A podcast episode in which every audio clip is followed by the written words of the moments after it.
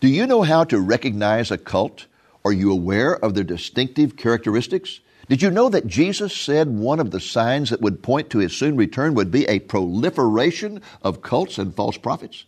For a powerful and insightful presentation concerning the cults, please stay tuned.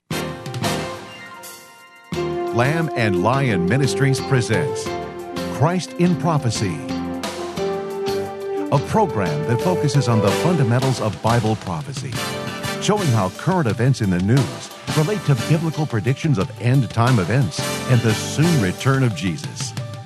Now, here's your host, Dr. David Reagan. Greetings in the name of Jesus, our blessed hope, and welcome to Christ in Prophecy.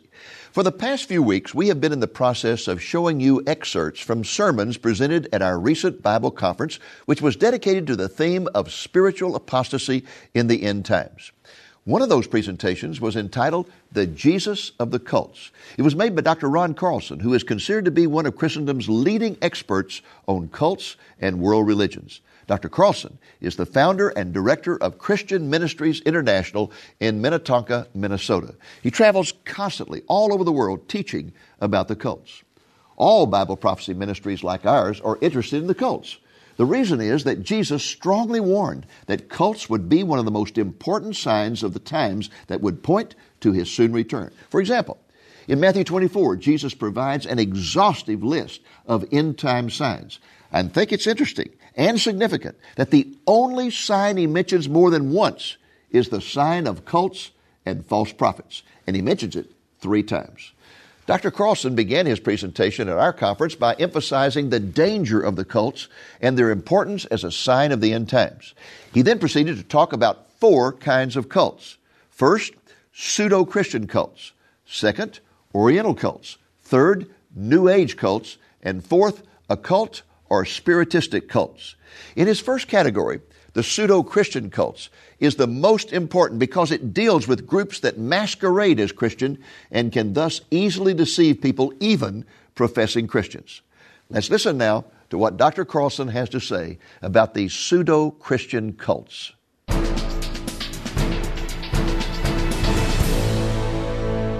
What are the cults? What do you mean when you talk about a, a non Christian cult? And just quickly this afternoon, I want to talk about who the false cults are.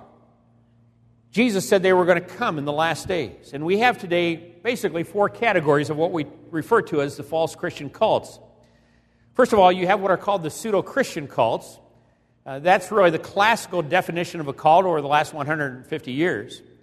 Uh, the pseudo Christian cults are organizations which will claim to be Christian, they will claim to believe the Bible. But instead of building their theology from God's Word, these organizations will claim to have some new revelation or some man made teaching which they say is greater than the Bible, through which they interpret the Bible, and they end up denying the central doctrines of historic Orthodox biblical Christianity. In the pseudo Christian culture, you have such organizations, for example, as the Watchtower Bible and Tract Society, uh, known as Jehovah's Witnesses. You have uh, the Church of Jesus Christ of Latter day Saints, uh, known as Mormonism. You have Mary Baker Eddy, founder of Christian Science. You have Sun Myung Moon, we saw in the first slide, founder of the Unification Church, the Moonies. And these are all organizations which will claim to be Christian. They will claim to believe the Bible. But instead of building their teaching and theology from God's Word, they'll claim to have some new revelation or some man made teaching greater than the Bible, through which they'll interpret the Bible, and they'll end up denying the basic doctrines of historic biblical Christianity. You know, as back in 1820, that Joseph Smith Jr., founder of Mormonism, says that he received a revelation from an angel of light that all the Christian churches were wrong, that all the teachings of Christianity were an abomination, and he, Joseph Smith, was chosen to be the voice of God, the prophet of God on earth. Then in 1879, along came a lady named Mary Baker Eddy, founder of Christian Science. She said that she now had a higher, clearer, more perfect revelation than that given 1900 years before, that she alone had the keys to unlock Scripture. In that same decade, along came a man named Charles Taze Russell, founder of Jehovah's Witnesses. The Watchtower Bible and Tract Society, they claim that they alone are God's voice on earth. They alone are God's organization. Everybody else is wrong. They alone speak for God. Sun Myung Moon, sitting on a hillside in North Korea, Easter Sunday morning, 1936, says that he received a revelation from an angel of light that all the Christian churches were wrong. He, Moon, was chosen to be the voice of God, the prophet of God on earth, and the list goes on and on and on.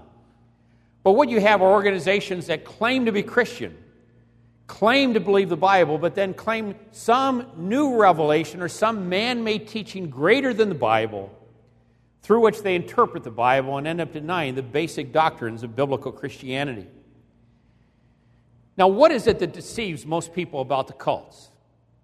If I were to ask you that question this afternoon, you know, what is it that deceives most people when the cults come knocking at your front door?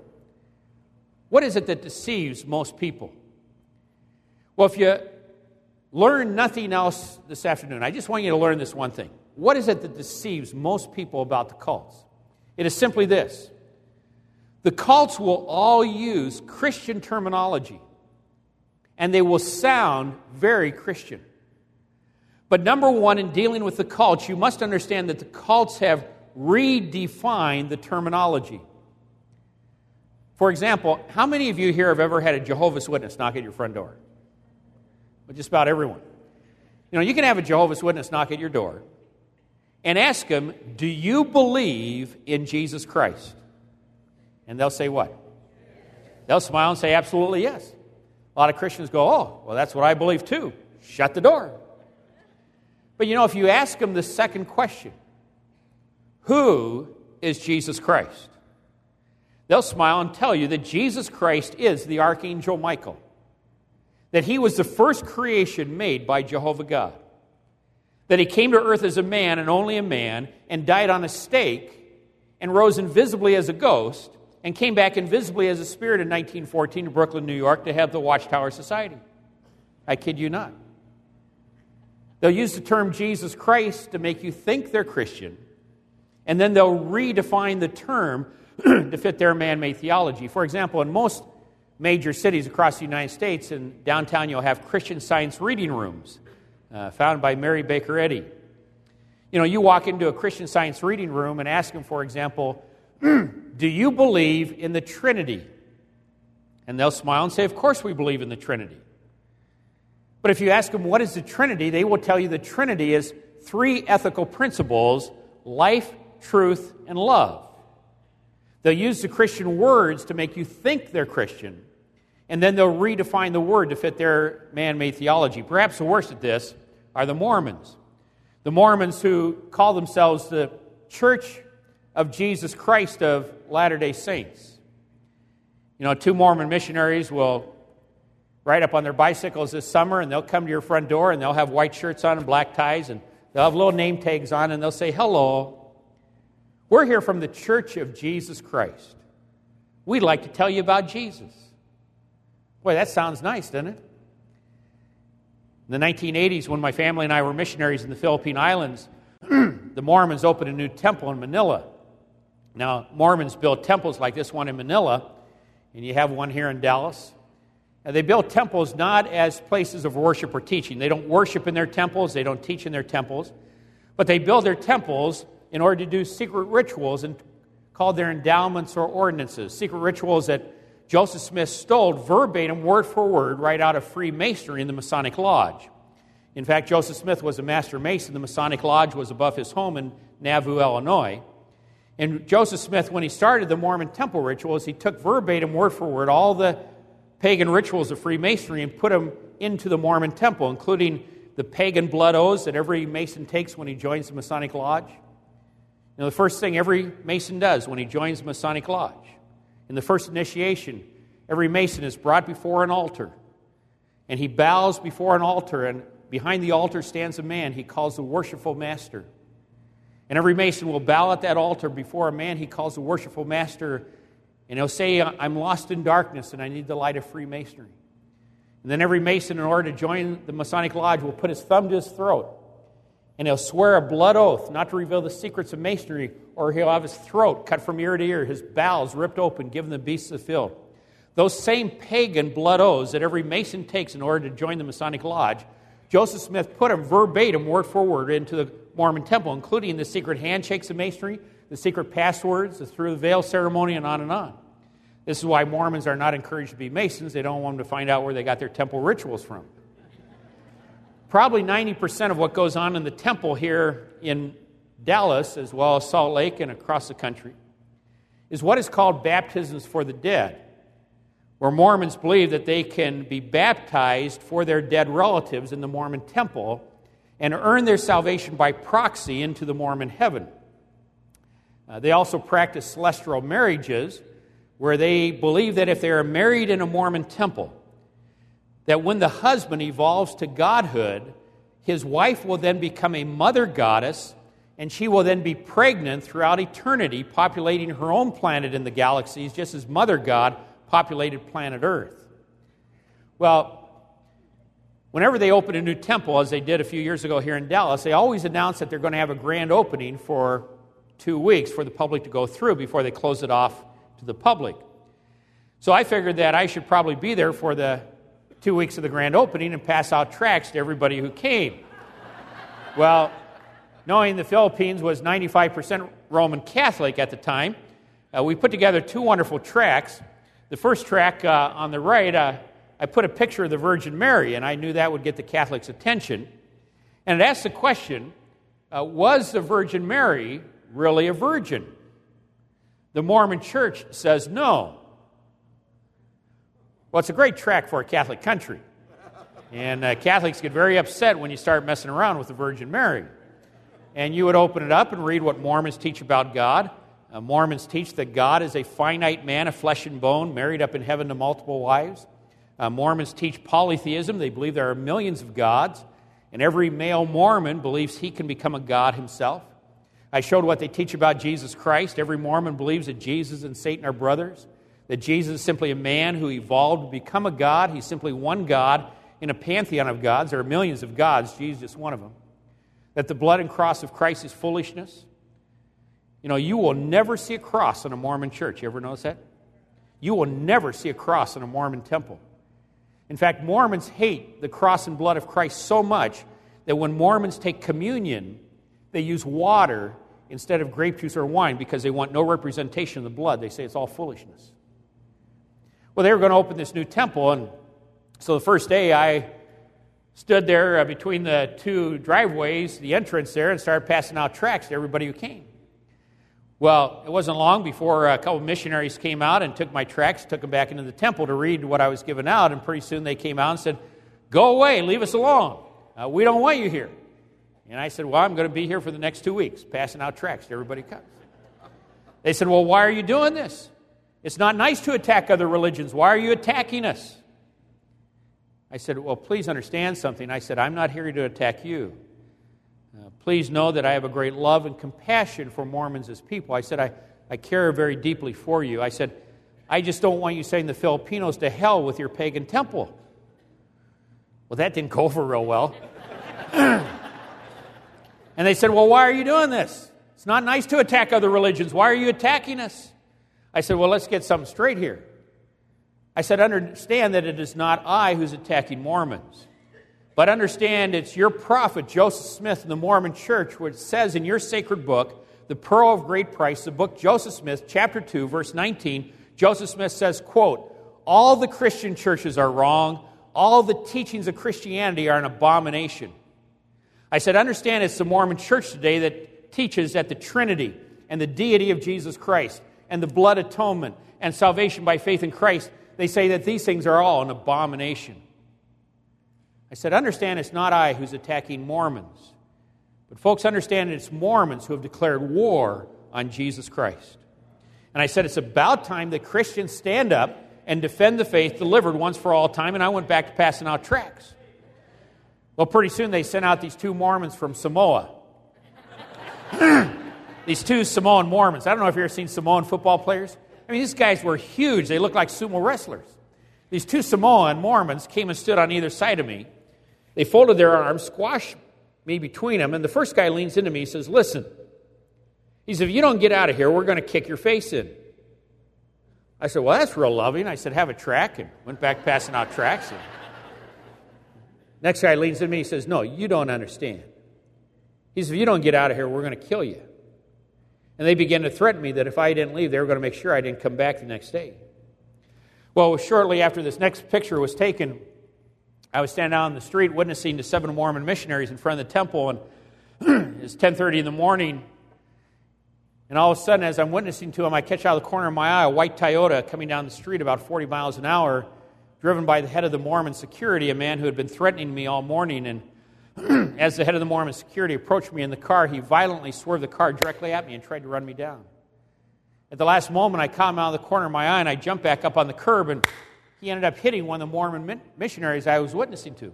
Knocked him over on the grass. They had to call an ambulance. When that happened, Mormons came running out of the temple yelling and screaming at me. It was 100 degrees that day in Manila, 95% humidity. Their temperatures were getting hotter than that. I'm thinking, Lord, what am I supposed to do? I got two more weeks to pass out tracts. This is just the first morning. and as I'm standing out in front of the temple, several hundred Mormon missionaries standing around me, yelling and screaming. I'm thinking, Lord, what should I do? And I thought, you know, what would the Apostle Paul do? Uh, you know, the Apostle Paul, he'd probably start preaching the cross. Paul said in 1 Corinthians 2 2, I determined to do nothing among you except Jesus Christ and Him crucified. Paul said in Galatians 6:14, "May I never boast, but if I boast, let me boast in the cross of Jesus Christ." And I started preaching the cross. I said, "Where's the cross? There's no cross in Mormonism. Without the cross, there's no salvation." The head of the Mormon temple came out. He's an American fellow, about 60 years old started yelling and screaming at me to get out of there. I said, Sir, where's the cross? There's no cross in Mormonism. Without the cross, there's no salvation. That Mormon leader from America looked at me and he started yelling these words I'll never forget. He just started screaming. He said, The cross is foolishness. The cross is foolishness. Boy, I'll tell you, when he said those words, the Holy Spirit pricked my heart, and I had in my pocket my little New Testament, and I, I pulled it out and I turned to 1 Corinthians chapter 1, verse 18. I said, Sir, here, I said, would you read what God's word says? I said, read it out loud, 1 Corinthians 1.18. And he began to read. For the word of the cross is to those who are perishing, what? Foolishness. For the word of the cross is to those who are perishing, foolishness. But to us who are being saved, it is the very power of God unto salvation. And I looked at that gentleman with all the love and compassion I had. And I said, Sir, the Bible says you're perishing. You're perishing. The word of the cross is to those who are perishing foolishness. And the Mormon leader turned around and walked back into his pagan temple. But the Mormon missionaries will ride up to your front door this summer and they'll knock on the door and they'll go, Hello, we're here from the Church of Jesus Christ. We'd like to tell you about Jesus. Jesus said in Matthew 7 Beware the false prophets who come to you dressed in sheep's clothing, who outwardly look like Christians. Jesus said they're going to call me Lord, they're going to preach in my name, they're going to say, Lord, didn't we do all these wonderful things in your name? And Jesus says on the day of judgment, I'm going to tell them, I never knew you. Depart from me, you who practice lawlessness. Just because somebody says, I believe in Jesus Christ, folks, doesn't mean they're a follower of Jesus Christ. Jesus said in the last days there are going to come many false Christs. But in the brief few minutes we have left, I want to talk about this first category, the pseudo Christian cults. Organizations that claim to be Christian, claim to believe the Bible, but then add some new revelation or man made teaching. People often say, well, if someone claims to have a new revelation from God, as do the Mormons or Jehovah's Witnesses or whoever, how do we know whether that is from God or not? I mean, we even have churches in America where people stand up in church and say, I have a vision, I have a prophecy, I have a revelation from God. Folks, have you ever wondered how you know whether it's from God or not? I mean, personally, I become very concerned when I see this happen in church when you realize virtually every cult began with somebody claiming to have a vision or a revelation from God. How do you know whether it's from God or not? Well, it's very easy to test. You see, God has already told us in Malachi 3 6 that He is immutable, He does not change. In Hebrews 6 17 and 18, God tells us that He does not lie, He does not change. He is consistent in truth. Therefore, if someone should come along and claim to have a new revelation from God, as do the Mormons or whoever, you must always test that so called new revelation by God's oldest revelation, the Bible. And if you test that new revelation or vision or prophecy or what have you by God's Word, and it's consistent and in harmony with God's Word, then there's no problem. But if you test that revelation or vision or what have you by God's Word, and you find that it contradicts or is inconsistent at any point, you must always throw out the younger revelation, hold fast to God's oldest revelation, for God has told us He does not change. He's consistent in truth. That is why Scripture must be your authority. 2 Timothy 3.16 says, all Scripture has been given by inspiration of God. It doesn't say all revelations are inspired by God. It doesn't say all visions are inspired by God. It says all Scripture is inspired by God and is profitable for reproof, for teaching, for training in righteousness. Now, why is that so important? If you turn with me to 2 Corinthians chapter 11, you'll see why. Why is it so important to test all things by God's Word? In 2 Corinthians, it's easy to find. Why is that? Right after 1 Corinthians. And we got a sharp group here. 2 Corinthians chapter 11, verse 3 and 4. Paul says, But I am afraid lest as the serpent deceived Eve by his craftiness, your minds will be led astray from the simplicity and purity of devotion which is in Jesus Christ. Now, in your Bible, you might underline the word minds. Just underline the word minds there. Understand that Paul here is writing to Christians. Okay? He's writing to the church at Corinth. And he says, I'm afraid for you Christians, lest your minds be led astray from the simplicity that is in Jesus Christ. You say, well, how could the Christian's mind be led astray? Look at verse 4. For if one comes and preaches another Jesus whom we have not preached, you might underline that in your Bible. Paul says there is another Jesus, a counterfeit. Or if you receive a different spirit, you might underline that in your Bible. Paul says there is a different spirit, different from the Holy Spirit. Or if you receive a different gospel, you might underline that. Paul says there's another gospel, counterfeit. I'm afraid lest you accept these. Now go down to verse 13. Verse 13 says, For such men are false apostles, deceitful workers, disguising themselves as apostles of Christ. There's that identification again. False apostles who disguise themselves to look like Christians. Verse 14. And no wonder, for even Satan disguises himself as what? An angel of light.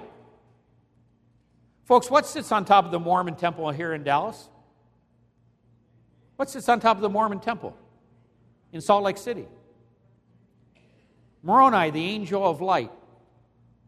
You ever wonder who that angel of light is sitting on top of the Mormon temple here in Dallas?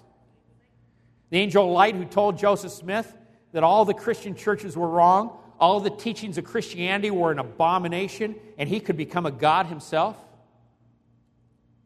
You ever wonder who that angel of light is on top of the Mormon temple in Dallas? Therefore, it is not surprising if his servants also disguise themselves as servants of righteousness, whose end shall be according to their deeds. What is Paul saying here? Paul's saying, I'm afraid for you Christians, lest your minds be led astray, because there's going to come another Jesus another gospel, another spirit, counterfeits brought to you by false apostles disguising themselves to look like Christians. Now, people say to me, wait a minute, Carlson, but I thought there was only one Jesus Christ. Now, what you need to understand as we conclude today is that there is literally a smorgasbord of Jesus Christ being served up to the public in the last days. And who is the Jesus of the cults? The Jehovah's Witnesses they say that Jesus is Michael the archangel, the first creation made by Jehovah God, who came to earth as a man, died on a stake, and rose invisibly as a ghost. The Mormons, they say, well, we believe in Jesus Christ. I mean, my goodness, we got him in the name of our church. We're the church of Jesus Christ. All Mormons teach and believe that Jesus is the brother of Satan, that he's simply a man who evolved to become a God. Mormons deny the virgin birth by the Holy Spirit, teach he was born through physical incest. They teach that the blood and cross of Christ is foolishness. You will never see a cross in a Mormon church. And as I said, they dislike the cross and blood so much that when they take communion, they use water instead of grape juice or wine because they want no representation of the blood. They say it's all foolishness. Mary Baker and Mary Baker Eddy in Christian Science, she said that Jesus was a divine idea, a nice idea. Sun Myung Moon, founder of the Unification Church, he says that Jesus is a man who failed. And he, Sun Myung Moon, is now the second coming of Jesus Christ to complete the unfinished task of salvation. The Baha'i, they say that Jesus is one of nine great world manifestations. They say it doesn't matter what religion you believe, all religions are basically the same. We talked about that last night. The Unitarian Universalists, they say that Jesus was a good man, his followers mistakenly deified. The Freemasons in the Masonic Lodge, they say that Jesus was nothing more than a good moral teacher. According to Masons, he's no different from Muhammad or Buddha or Confucius or Zoroaster. The Spiritists, they say that Jesus was an advanced medium in the sixth sphere of the astrological projection, wherever that is. Unity in Lee Summit, Missouri, they say that Jesus was a man who perfected the divine idea. Rosicrucians, they say that Jesus is a manifestation of cosmic consciousness. Maharishi Mahesh Yogi in Fairfield, Iowa, at the Maharishi University, they say that Jesus was an enlightened guru who never suffered or died for anybody. And the list goes on and on and on. But what you need to understand as we conclude today, folks, is that the Jesus of the cults is not the Jesus of the Bible.